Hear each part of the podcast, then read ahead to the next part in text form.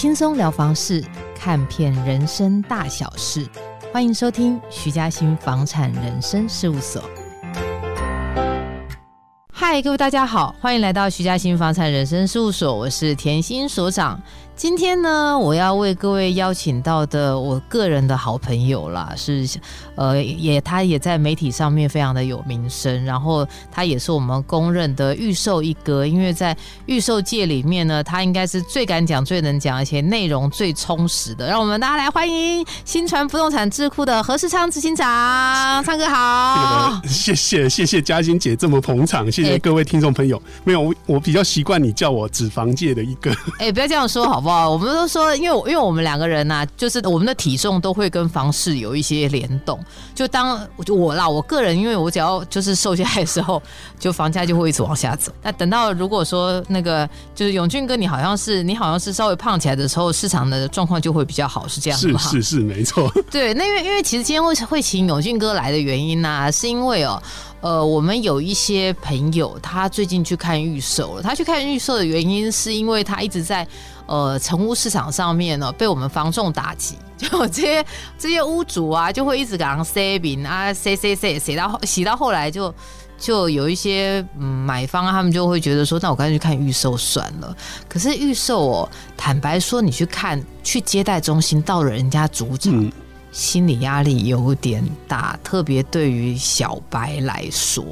那我如果说是一个小白，你觉得就是以昌哥你的经验来看呢？我预售第一个，呃，我要怎么样去锁定预售的案子？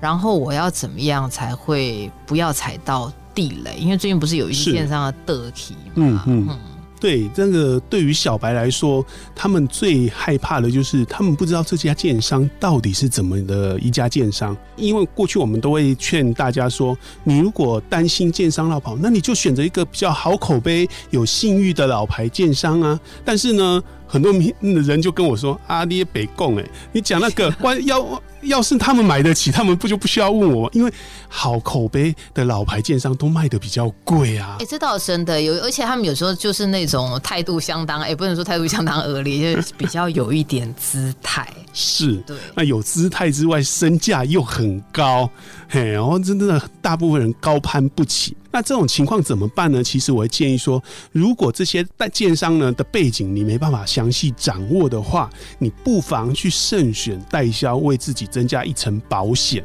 那为什么要这个慎选代销呢？是因为我们过去的统计发现啊，只要是发生一屋二卖，或者是建商落跑，或者是烂尾楼的这种建案呢，它十之八九，不敢说百分之百，但是至少百分之八十九十，它都是交给小代销卖，或者是自建自售。哦，对，因为我之前有一些有一个就是朋友，他就是。呃，因为这一行做了很久了，对，然后他自己就去接了接了一个地主的自建案，所以就把他身家都赔进去。那个人搞不好 你也认识，那他自己，因为他其实，在产业里面的关系很好啦，嗯，可是大的案子他接不到，因为都被像刚刚昌哥讲的大的老代销接老牌的代销接走了。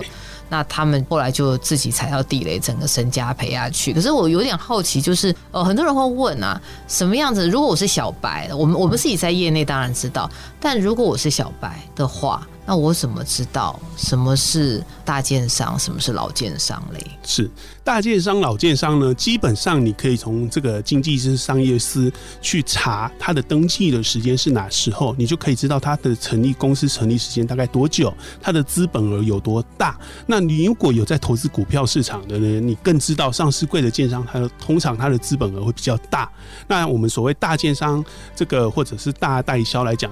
一来是看他的资本额多大，二来是看他的推案量或者是接案量有多大。如果他的推案量很大的话，而且这个推案量不是说今年推很大，明年不推案的那一种，是长期以来推案量都很大的，通常就会被列入在这个大建商里面。那媒体界呢，或者是房地产网站呢，也会统计说每年的十大建商跟每年的十大代销有哪几家，你只要按图索骥去查就知道了。另外一个就是说，它不是大电商，也不是大代销，可是它是老牌的电商或者老牌的代销，其实它的公信力也会比较高一点，因为它的牌子做的久、做的老，它为了让自己的品牌可以活续、可以存续下去，它也会比较珍惜自己的信誉。对，因为先跟各位补充一下，就是建商就盖房子，代销就其实他们有一点像房仲，嗯，那只是他们是专门卖新房子的。有一些代销最近这几年好像也开始自己盖房子了嘛，对。哎，那讲了这讲到这里啊，就是我我自己如果说像我自己陪家里头人去看房子啊，那因为我们中介出身嘛，有时候我们会用一些我们中介的呃，就是话术，哎，听人家听久了，好像知道人家的话术是怎么样。我如果是一个小白啊，嗯，我今天到了一个接待中心。我应该要怎么样挑人？是挑长得漂亮就好，还是说，哎、欸，那就这这比较会讲话，比较诚恳？那这我我是要从挑人开始呢，还是说我可能还会有一些其他要注意的事情？其实我都是挑漂亮的，哎，这个蛮重要的。为什么？因为坦白说啦，因为大家会觉得啊，可能挑一个诚恳的，或者挑一个小姐姐新手，可能她的经验不太没那么好。经验没那么丰富，骗人的经验没那么丰富。是，我也这么觉得。然后呢？这样子的话，或许他会比较愿意跟我讲实话，或者是愿意帮我争取价格。但因为呢，代销或者是跑单，不管是公司建制的这个代销小姐姐，或者是他们外聘的跑单呢，他们的。这个手上掌握的权利都通常不包含价格的权利啊，因为价格呢，通常是由现场的专案所决定了。如果他们要卖更低一点，可能要专案同意，或者是更高，要这个整个代销公司的主委同意才行。所以呢，基本上你不用去特别挑说啊，你要哪一个销售人员。但是有几种情况要注意，就是说很多人会误以为说啊，这个接待中心设有供血管。那你就觉得说啊，以后是不是他的房子就比较有保障？是我坦白说哦，接待中心现场不管设阿猫阿狗、哩哩扣扣，即使接待中心是鬼屋哈，或者是接待中心恐吉卖，都跟实际的房子是两回事情哦。哎，对我以前呢，就是有一次我去看你刚刚讲到的事情，就是我我想有一次我去看某一个案子，因为我自己也很喜欢去看房子。然后那个那个案子超妙，你刚刚说是两回事。那个案子它是在接待中心在路边，然后我还记得它的实际上面的盖的暗场，就是实际上面盖房子的基地。嗯，我还要坐高尔夫球车才能够看到基地在哪里。对，接待中心呢，其实它就它营造的是一个氛围。那为什么要营造那种氛围？就是要你去接受那个氛围，改变你脑子里面的印象。然后让你讲白了就是洗脑，让你接受了那个概念之后啊，你就乖乖的把你的口袋里面的钱掏出来。所以我觉得我，所以我去那个预售就是这个接待中心，就其实是去一个呃买房相亲的概念是这样子。是，我我讲我一个亲身经历，因为以前呢十几年前我都到处看房子，那时候我就准备在买房子嘛。那我到了五谷的某一个接待中心了，进去以后啊，我就问了那个销售人员几个问题。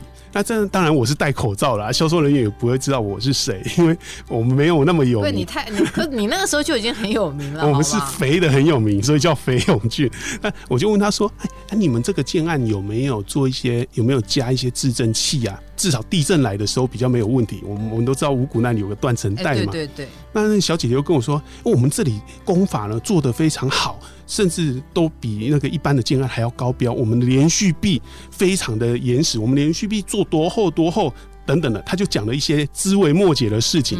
然后你这个时候你就可以判断他没有直球对决啦，就是没有回答到我的问题，没有正面回答。我问的是你有没有加装其他的制震机，那个制震的器材。你讲自证币，那自证币是连续币，它其实讲的是连续币。连续币是每个案子挖地下室都会有的，所以这代表说什么？他没有嘛？没有，他就会心虚，就会用其他的话术来敷衍你。这个时候我就要提醒各位，就是说，其实啊，大家都会迷信自证案或者是耐证的建案。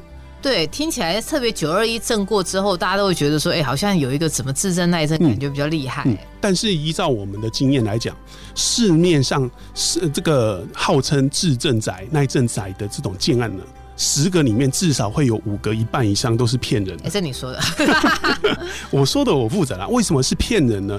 因为呢，基本上你制震器或者是阻尼器啊，或者是耐震斜撑这种东西呢，你至少要装半个楼层以上。呃，详细结果基本上都是要靠电脑模型跑出来。那如果是电脑模型，我们又不可能说到现场，然后输入资料，然后你请他们跑模型给我们看，不可能，这种事情办不到。所以基本上我们判断标准就是，你至少要装半栋以上，然后每一栋至少要装四只，你才会达到适当的耐震效果。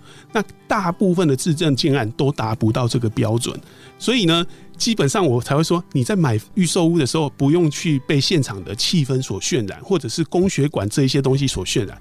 销售小姐口头上的承诺，都要画成纸面上的文字，白纸黑字，那才是准。嘿，对，永俊哥讲这事情是真的，因为之前我有朋友他买预售啊，那小姐说要送他什么什么什么什么，到最后没有，可是他一点依据都没有。哎，当然你刚刚讲了一个事儿，我觉得。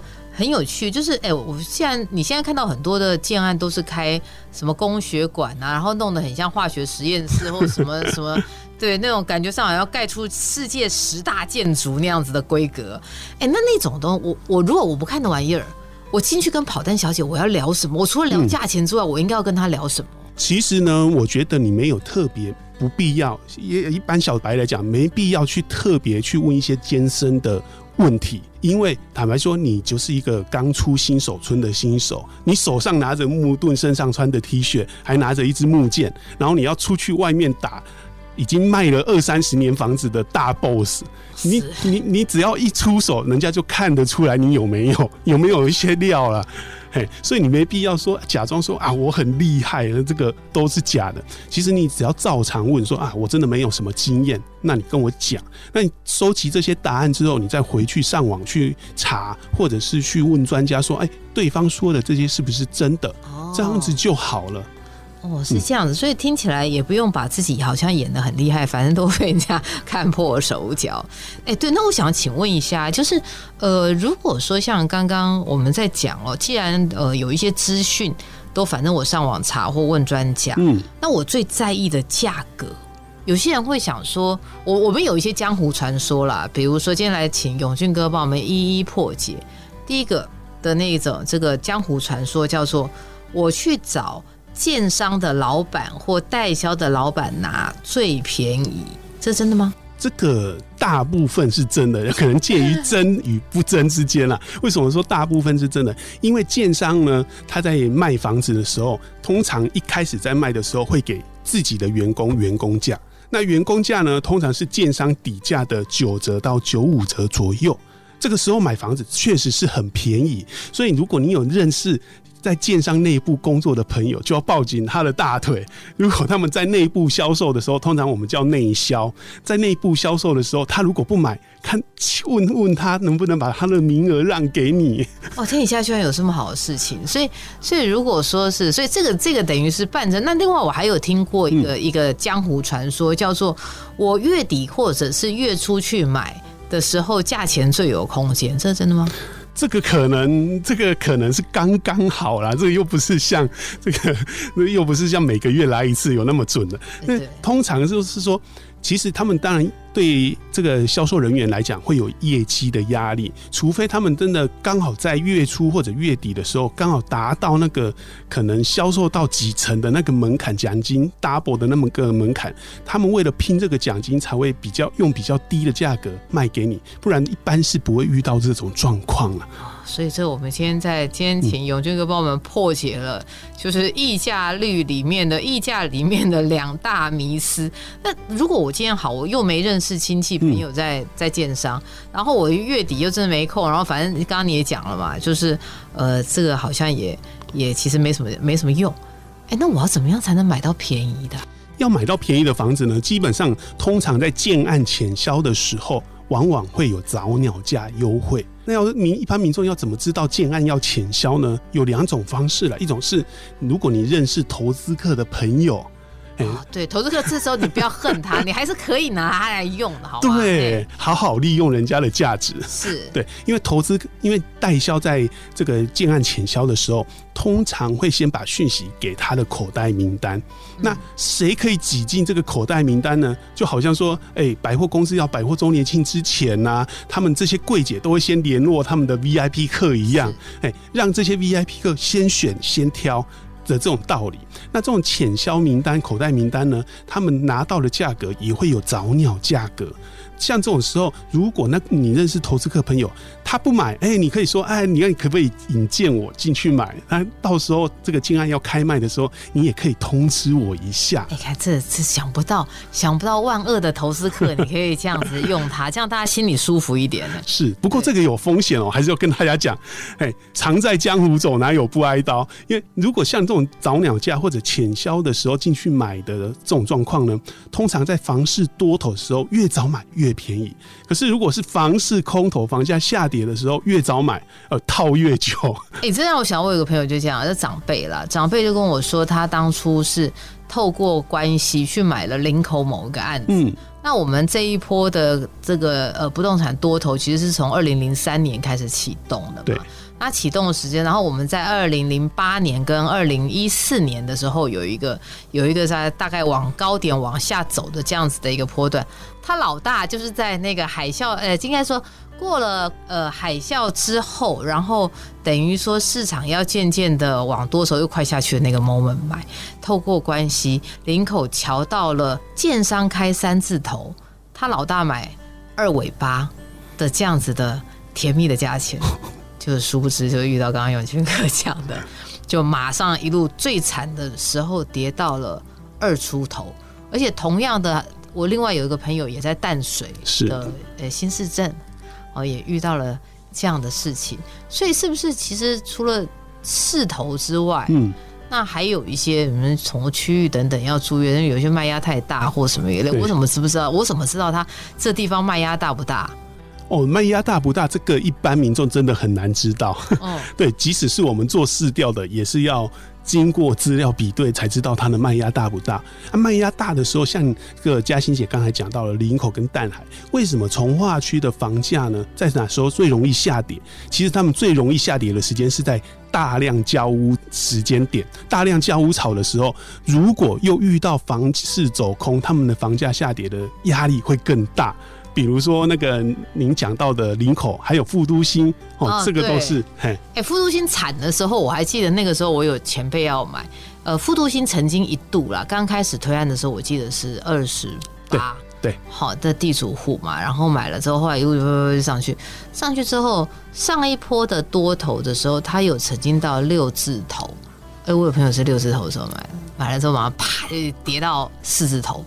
对，然后最近好像有又稍微好一些，些。是，所以其实你只要熬，基本上你在从化区初期买的话，通常都不会失败。可是，在大量交屋潮的时候，就要小心一点。哦，对，我们下一次再找昌哥来聊一下，来聊一下从化区。不过我们今天还是回回归到就是预售这件事情了，嗯、因为预售我看不到摸不着，那我又是小白，我等于就是产品不清楚，未来不清楚，我自己也也不清楚。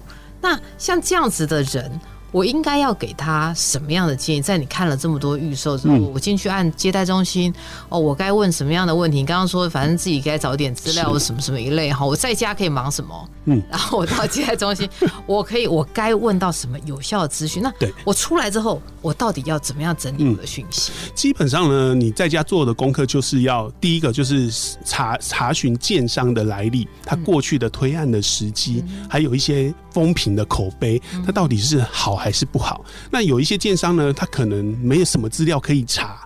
那这种没有资料可以查的情况之下，第二步就是慎选代销了，因为代销可以为自己加上一层保险。为什么呢？因为代销他如果要在市场上做得久、做得大、做得老，他就必须要慎选业主。毕竟呢，业主如果落跑 或者发生问题，他请不到款，他可能很快就挂了，代销就挂了。对 对，所以你会发现，哎、欸，代销要做的久。它代表它的案子基本上它都稳定可以交屋，没有问题，不会遇到什么重大的客诉。虽然说他们卖的房子建筑品质不见得很好，可是可以确保自己可以拿拿得到房子，不会出现烂尾楼的情况。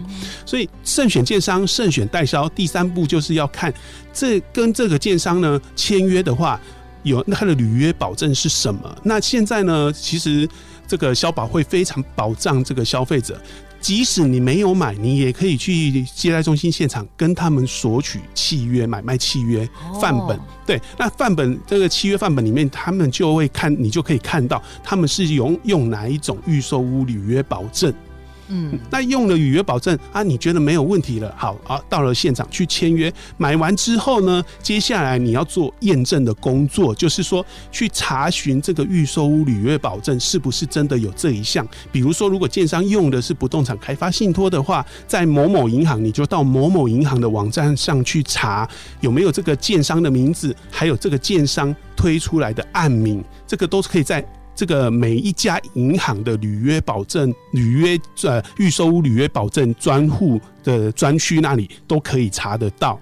那而且呢，你的买卖契约里面也会有一个一组编号，用这组编号去输入之之后去查询你缴纳的定签开款项到底有没有汇进去户头。哦，嘿，如果有的话，哎，那你就可以安心了。那最后一步就是，虽然说啊。履约保证也是真的，钱也有进去，可是呢，这个建案到底有没有如期开工，你就要常常去巡田水喽，就去去常常去建案呃现场去看一看啊，建案到了期限开工了没？工程进度到了哪里啊？如果都有如期施工，那你就可以。安心了，就可以最后可以慢慢的等，等到房子盖好之后就能交屋了。那如果发现哎建案根本就没有开工，这个时候自己就要有一点警觉了。哎，对，昌哥其实讲这是真的，因为我曾经有一个朋友，他是买万华的案子，那他到后来发现不对的时候，真的就是他有一天路过，发现哎没有开工，已经就是通知到找到第几期款了，然后后来他就跟呃同样都是这个我们说这个建案的买方哦一起去巡修就。啊！不过今天真的很感谢昌哥带来这么多相当有用的知识，因为你在媒体上应该也没有没有跟人家讲了这么样细致，而且我们最近有发现很多的呃年轻的小朋友，他们觉得买预售负担压力比较没有那么的大，嗯，所以以就会往预售的市场走了。今天还是非常的感谢昌哥带给我们这么有用的知识，让我们也期待很快的再邀请昌哥来我们的节目里头跟我们大家聊天。谢谢昌哥，谢谢嘉欣姐，谢谢谢谢大家，徐嘉欣房产人生事务所陪你解锁人生与房产，我们下次见喽，拜拜。